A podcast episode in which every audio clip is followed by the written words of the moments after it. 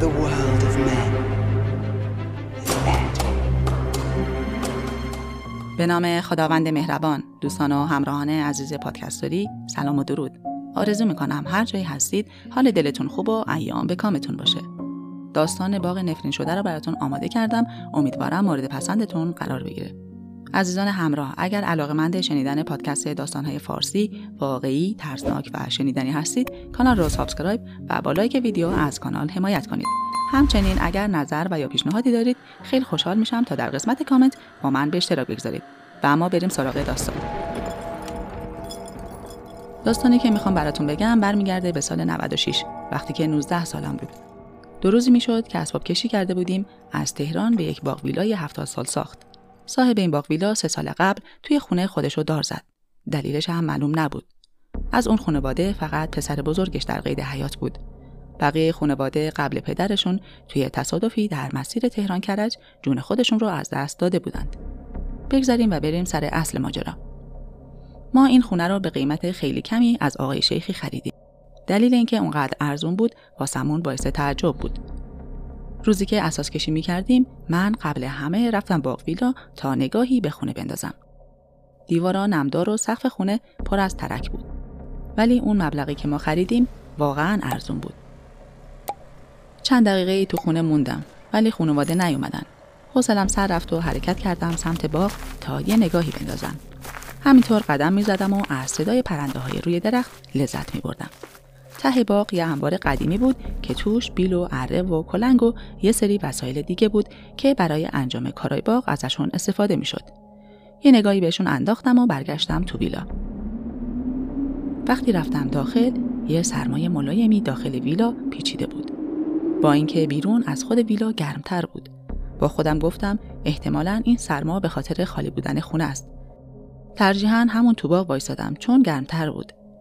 یه ساعتی گذشت و من واقعا از اینکه خانوادم هنوز نرسیده بودن عصبی بودم تا اینکه بالاخره در ویلا به صدا در اومد. رفتم در رو باز کردم تا اساس رو بیارن داخل. همه مشغول آوردن وسایل داخل ویلا بودن و منم کمک می‌کردم.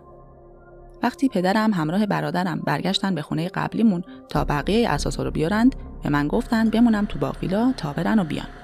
ساعت حدودا هفت عصر شایدم هشت بود. هوا رو به تاریکی بود. در و بستم و رو به ویلا قدم زدم.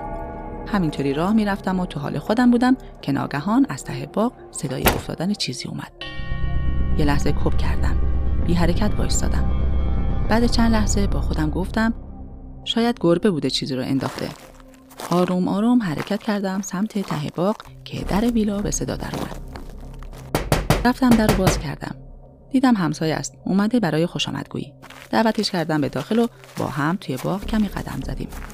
ازش راجع به ویلا و صاحب قبلی ویلا پرسیدم که داستان خودکشی که سه سال پیش اتفاق افتاده بود و برام تعریف کرد. مشغول حرف زدن شدیم که صدای ته باغ یادم اومد.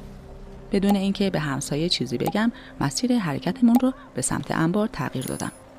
وقتی به انبار رسیدیم بهش گفتم چند لحظه وایسه تا داخل رو یه نگاهی بندازم.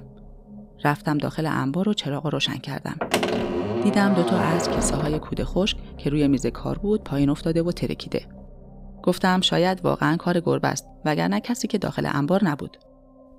یه سر کیسه ها رو گرفتم و به گوشه انبار بردم تا پخشتر نشه تا وقت کنم و بیام و اونجا رو جارو بکشم. رفتم بیرون و چراغ خاموش کردم. برگشتم پیش همسایه و ازش بیشتر راجع به خودکشی صاحب قبلی ویلا سوال کردم. اون گفت یه خانواده پنج نفره بودن که دو پسر به اسم علی و حسین و یه دختر به اسم محتاب داشتند. زندگی خوبی داشتند ولی پدر خانواده علاقه زیادی به کشف گنج و دفینه داشت. همسایه گفت که پدرش با آقای شیخی یه دوستی قدیمی داشته. بعد سر موضوعی راهشون از هم جدا شده ولی همچنان از هم خبر داشتند. اون می‌گفت که از پدرش شنیده آقای شیخی چند وقت یک بار پیش شخصی به نام رضا که تو بازار مغازه داشت می‌رفته تا ازش نقشه دفینه بخره. اون گفت دقیق دقیق نمی‌دونه سر چی خودکشی کرده ولی ظاهرا ربطی به گنج و دفینه داشته. نیم ساعتی مشغول صحبت کردن بودیم تا صدای بوغ ماشینی از بیرون به گوش رسید. رفتم در رو باز کردم تا ماشین بیاد داخل. پدرم که پیاده شد رفتم سمتش تا با همسایه آشناش کنم. ولی پشتم که نگاه کردم هیچ اثری از همسایه نبود یهو خشکم زد. پدرم گفت چند دقیقه نبودیم واسه خودت رفیق خیالی پیدا کردی؟ خوبه تنها نمیمونی دیگه. با اینکه دست و پام شل شده بود رفتم ته باغ و همه جا رو گشتم. هیچ اثری نبود. انگار نه انگار کسی اینجا بوده. تو حال خودم بودم و هیچی نفهمیدم. تا به خودم اومدم دیدم تمام وسایل رو انتقال دادن داخل خونه. ساعت حدودا نه شب بود که در بیلا رو زدن. رفتم در رو باز کنم. مادر و مادر بزرگم اومدن داخل و شروع به چیدن وسایل کردیم. ساعت ده شب شد که پدرم با برادرم رفتن تا برای شام چیزی از بیرون بگیرن.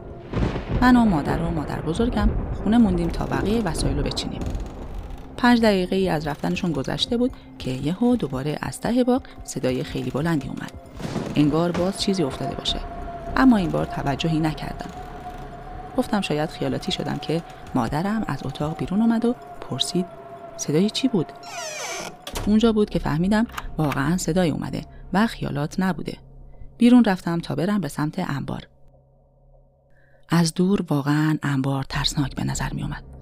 چند قدمی که رفتم سرمایی رو حس کردم. به انبار نگاه کردم. جلوی درش صورت یه بوز سیاه با چشمای براق قرمز رو دیدم که بدنی پرمو و پاهایی شبیه سوم داشت. حتی حتی پلکم نمی‌زد. همونجا بیهوش شدم. وقتی به هوش اومدم پدر و برادرم بالای سرم ایستاده بودند. مادرم گریه می‌کرد. یکم که حالم بهتر شد و کمی از شوک اومدم بیرون موضوع رو به پدرم گفتم اما پدرم باور نکرد و گفت حتما خیالاتی شدم و اشتباهی دیدم چند روزی گذشت تو این چند وقت شبا صداهایی از بیرون می اومد ولی اصلا توجهی نمی کردم تا اینکه یه شب نزدیک های سه صبح که همه خواب بودند من و برادرم مشغول فیلم دیدن بودیم چراغای اتاق خاموش بود و ما جلوی تلویزیون محو فیلم بودیم که از آشپزخونه صدای تکون خوردن ظرفا و باز و بسته شدن در کابینت آمد. من و برادرم با وحشت و تعجب به هم نگاه کردیم. بهش گفتم حتما یا مامان یا بابا بیدار شده که بره آب بخوره. چند دقیقه که گذشت صداها بلندتر شد. بلند شدم و با برادرم به سمت آشپزخونه حرکت کردیم. اما کسی داخل آشپزخونه نبود. درای کابینت باز بودن و ظرفها جابجا شده بودند. جا خوردیم و برگشتیم داخل اتاق. چند وقت دیگه هم که گذشت دیگه برام عادی شده بود. اتفاقای عجیب مثل جابجا شدن و گم شدن وسایل هر از گاهی رخ می‌داد و گاهی هم صدای ترسناک مثل جیغ گربه از ته بیلا به گوش می رسید.